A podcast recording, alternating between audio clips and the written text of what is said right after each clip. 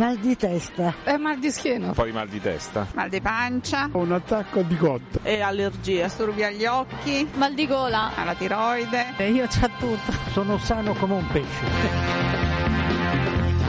Effetti collaterali. La rubrica di medicina della Radio Vaticana.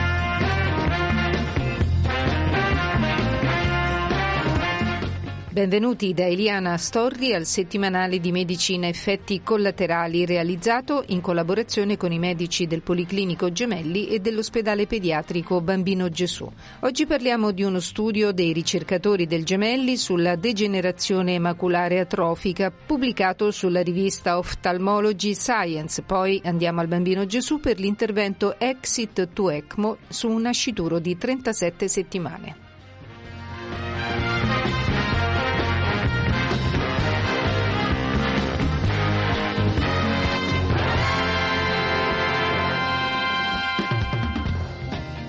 Su Ophthalmology Science è stato recentemente pubblicato uno studio per combattere la degenerazione maculare atrofica di cui soffrono diversi milioni di italiani sopra i 50 anni, con diversi livelli di gravità. Si tratta di una patologia degli occhi che può portare alla cecità e ce ne parla la dottoressa Maria Cristina Savastano dell'unità operativa complessa di oculistica della Fondazione Policlinico Universitario Agostino Gemelli responsabile del disegno dello studio. Dottoressa, benvenuta. Grazie a voi, benvenuti, grazie dell'invito. Dottoressa, le chiedo subito quali sono le possibili cause che provocano la maculopatia in un numero così alto di persone oltre una certa età. Si parla di milioni di persone in Italia.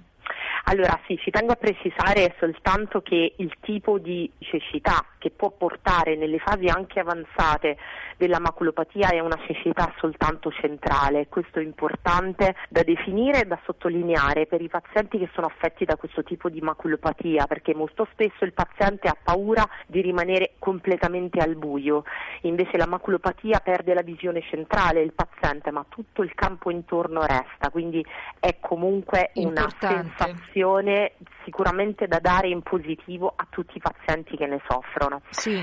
Il motivo per il quale l'incidenza tende ad aumentare è che probabilmente si stanno selezionando alcuni fattori genetici, alcuni che già conosciamo, altri in fase ancora di studio, che in qualche modo portano all'aumento della prevalenza e quindi della manifestazione della malattia rispetto ai sani. Esiste sicuramente una causa ambientale, oltre a quella genetica, che è legata a, per esempio alla dieta che può portare e apportare l'introduzione di alimenti che possono dare comunque un ulteriore sovraccarico a livello della retina e dei metabolismi della retina, tale che possano in qualche modo andare a interferire con il metabolismo proprio di questi fotorecettori che sono i nostri sensori per la visione. Altre cause sono legate all'inquinamento, non tanto diciamo, dei, del, di, di quello che c'è nell'aria, ma soprattutto alla luce solare. Quindi per favore utilizzate occhiali da sole protettivi in maniera tale che almeno i raggi solari e le concause esterne in qualche modo possano difenderci e difendere la nostra retina. In questo studio si parla di maculopatia atrofica, cioè se differenza c'è da quella che comunemente viene chiamata umida? Allora, la forma secca rappresenta il 90% di tutte le maculopatie, mentre la forma umida solo il 10%. Ci troviamo quindi di fronte a numeri veramente esorbitanti. Il tipo di ricerca che noi stiamo conducendo e che attualmente è ancora aperto è la possibilità di utilizzare degli estratti del cordone ombelicale, isolando le cellule del cordone ombelicale per vedere se il potere di questo estratto iniettato all'interno dell'occhio o sotto la retina possa in qualche modo portare a una rigenerazione, a un supporto trofico della retina tale da bloccare il processo di degenerazione nel corso del tempo. Parliamo di una terapia sperimentale, i criteri di inclusione sono ancora molto stringenti perché c'è bisogno che ci sia un residuo visivo buono, che ci sia una particolare compliance da parte del paziente perché mensilmente deve venire per i controlli. Non tutte le degenerazioni atrofiche possono essere sottoposte sottoposti a questo tipo di trattamento, quelle più avanzate purtroppo al momento non possono ancora beneficiarsi di questa terapia o comunque non rientrano nei criteri di inclusione di questo studio. Abbiamo anche condotto una possibile sovvenzionamento da parte di un PNRR, vi prego di pregare per tutti noi affinché che ci siano dei fondi per sì. aiutarci per questa cosa e speriamo che il Signore ci aiuti in questa ricerca. Dottoressa, ma presso i vostri ambulatori si effettuano già, i pazienti vengono già trattati con iniezioni intravitreali e con Sì. sostanze differenti da quelle di cui mi parla ora, da quelle estratte dal cordone ombelicale? Esatto, le iniezioni intravitreali che si fanno attualmente sono volte soprattutto alla degenerazione maculare sudativa. Ritorno per un attimo alla domanda Sì. che mi aveva fatto in precedenza. La maculopatia sudativa si tratta con delle iniezioni intravitreali perché ci sono delle emorragie sotto la retina che vanno a inibire la proliferazione di questi vasi e sono generalmente degli anti-VEGF, questi farmaci che vengono iniettati all'interno del vitreo. Invece con la degenerazione maculare atrofica e questo tipo di studio che noi stiamo facendo andiamo a iniettare una sostanza che è completamente diversa e che dà un supporto trofico. Negli Stati Uniti è stato approvato recentemente, anzi sono stati approvati recentemente due tipi di molecole che bloccano il complemento per la degenerazione maculare atrofica, che riescono a dare un blocco della patologia dal 30 al 40% dei pazienti che ricevono il trattamento. Purtroppo in Europa questo tipo di trattamento non è ancora consentito e a dicembre 2023 l'EMA, che è il nostro ente regolatorio europeo, si è espresso per non dare parere favorevole al momento per queste molecole che siano in uso in Europa. Quindi al momento il paziente che vuole essere trattato per una degenerazione maculare atrofica non ha possibilità di trattamento in Europa. Vedremo nei prossimi mesi cosa succede. Le uniche iniezioni permesse in Italia e in Europa sono per la degenerazione maculare e sudativa che ormai si fanno ringraziando il Signore da almeno 15 anni. Questi mh, farmaci di cui mi parla negli Stati Uniti non hanno prodotto risultati di miglioramento nel visus dei pazienti? Purtroppo no, ed è questo il motivo, motivo per il per cui- quale Sì. esatto, ed è questo il motivo per il quale INEMA, quindi il nostro ente regolatorio europeo, non ha concesso l'utilizzo di questi farmaci qui da noi, in quanto a differenza degli Stati Uniti, in Europa per poter passare un farmaco ha necessità almeno di un miglioramento. In questo caso negli Stati Uniti si è approvato uno studio che era basato non sul miglioramento dell'acuità visiva, ma sul blocco della crescita dell'area atrofica. L'EMA ha chiesto ulteriori studi che riguardano questa cosa, che quindi probabilmente partiranno e quindi daranno anche una prospettiva in più per i nostri pazienti, speriamo. Grazie dottoressa, possiamo aggiornarci alla prossima fase dello studio. Grazie a questo, voi. questo studio che avete ora proposto è la fase 1, quindi Esatto. proprio i primi passi, giusto? Sì, esatto. Io ringrazio tutti voi per questo spazio e ringrazio soprattutto tutti gli ascoltatori. Se posso essere utile, per favore lasciate i miei riferimenti. Grazie mille dottoressa, le auguro buon A lavoro. voi, grazie. Stai ascoltando Radio Vaticana. Era la dottoressa Maria Cristina Savastano dell'unità operativa complessa di oculistica della Fondazione Policlinico Universitario Agostino Gemelli, responsabile del disegno dello studio. Una pausa musicale, poi andiamo al bambino Gesù.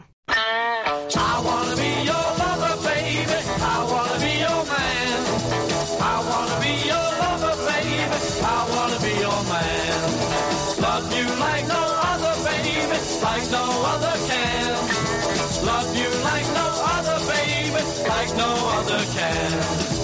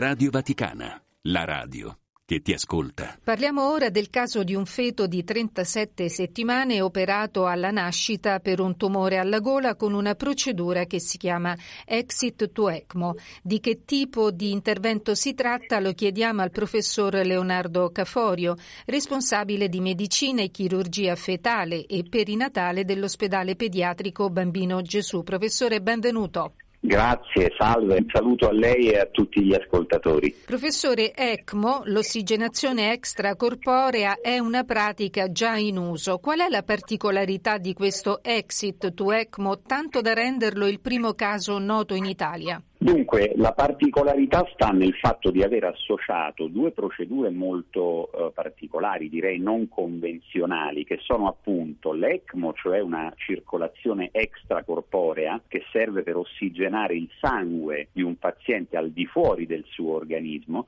e l'EXIT, che è una procedura molto particolare di assistenza alla nascita con taglio cesareo, che serve a prolungare anche quando il neonato viene parzialmente parzialmente estratto dall'utero materno prolungare il passaggio di sangue dalla placenta al neonato stesso, perché l'ossigeno arrivi attraverso il cordone ombelicale e non ancora attraverso le vie aeree. In questo caso il feto presentava un grande tumore alla gola che avrebbe impedito al bambino di respirare una volta nato. Come avete proceduto per poter avere il tempo di operarlo in sicurezza e ricordiamo che il tutto è stato eseguito in sintonia con i medici dell'ospedale San Pietro Fate Bene Fratelli. Esatto, e, insomma mi lasci spendere veramente pochi secondi per eh, so, sottolineare che questa collaborazione va avanti ormai da eh, circa sette anni ed è una collaborazione molto virtuosa che realizza la, la, sintonia, la sinergia tra due equip altamente specializzate, quindi quella del San Pietro che è un'equipe ostetrica di eccellenza e quella del Bambin Gesù che è un'equipe ostetrico neonatologica, chirurgica, cardiologica, altrettanto specializzata. Dunque la procedura exit consiste nel,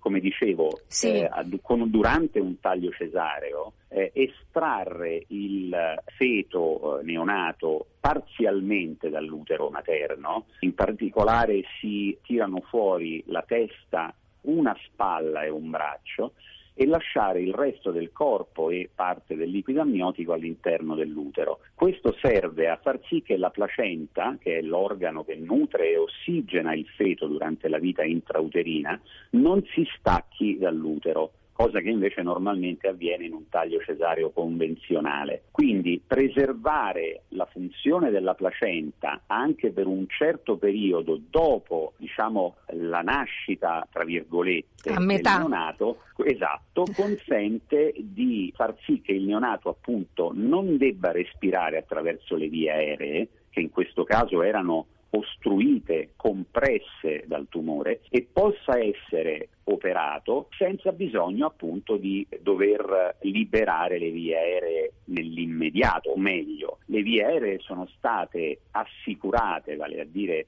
sono state incannulate le vene e le arterie del collo per poter quindi arrivare a ossigenare il sangue del neonato al di fuori dell'organismo. Quindi è, è il eh, mantenimento della circolazione placentare che ci consente di fare questo intervento, questa procedura, senza che il neonato rischi di non riuscire a ossigenarsi Qua- con il respiro. Quanto tempo può stare in questo tipo di condizione? La durata di una procedura exit è molto variabile perché la procedura exit può essere utilizzata per vari scopi. Nei casi diciamo relativamente più semplici la procedura dura pochi minuti, sono i casi nei quali è possibile intubare il neonato con manovre relativamente rapide e questo consente di interrompere poi la procedura exit, come dicevo, Sì. nell'arco di pochi minuti. Viceversa, in altri casi, come quello dell'ECMO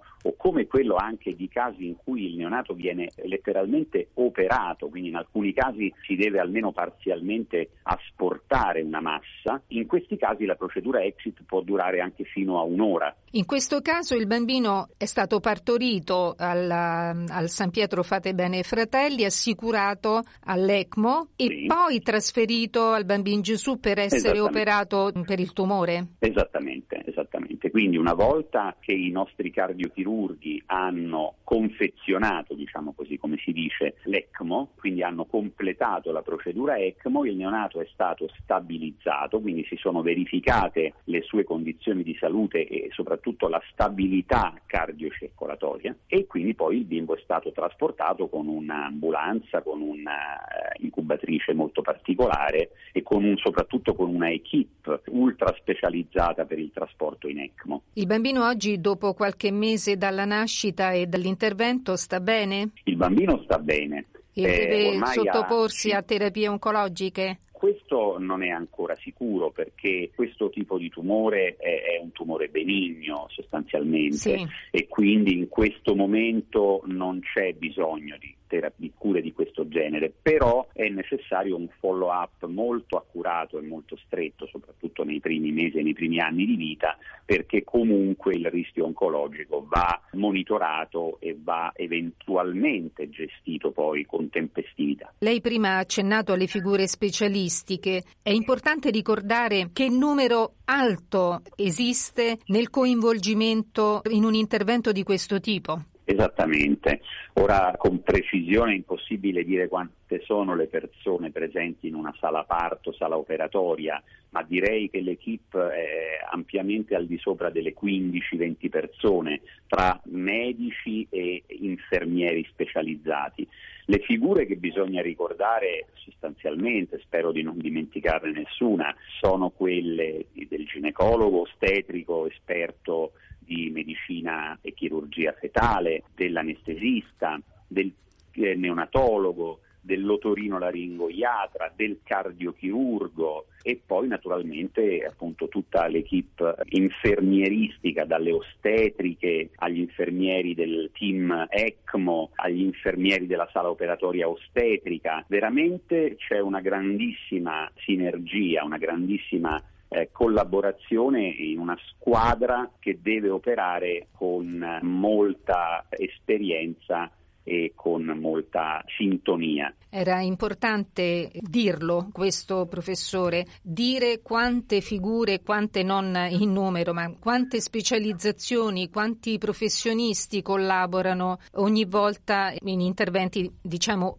particolari come questo. Esatto, direi va sottolineato anche il fatto che questa equip viene diciamo, coinvolta fin dalle fasi prenatali, perché per arrivare a un intervento di exit to ECMO è necessaria una preparazione molto accurata, una preparazione che richiede anche spesso delle simulazioni in sala operatoria, un allenamento che deve essere fatto sia costantemente anche quando non ci sono casi da gestire in quel momento, ma che deve essere poi ripetuto soprattutto nella fase preparatoria dell'intervento. Quindi noi letteralmente andiamo in sala parto, in sala operatoria e simuliamo l'intervento verificando la posizione sia dei medici sia della strumentazione delle apparecchiature in modo poi che al momento dell'intervento tutti possano agire come in un'orchestra che di Certo. fatto viene poi diretta da una figura, la figura di- del team leader che è quello che sta fuori dal campo operatorio e che in qualche modo dirige le operazioni eh, dei vari componenti della squadra. Professore, grazie, le auguro buon lavoro. Grazie a lei. Era il professor Leonardo Caforio, responsabile di medicina e chirurgia fetale e perinatale dell'ospedale pediatrico Bambino Gesù. Si conclude così anche questo appuntamento con la medicina. Continuate a seguirci in diretta o riascoltate le nostre trasmissioni in podcast scaricando le app Radio Vaticana e Vatican News.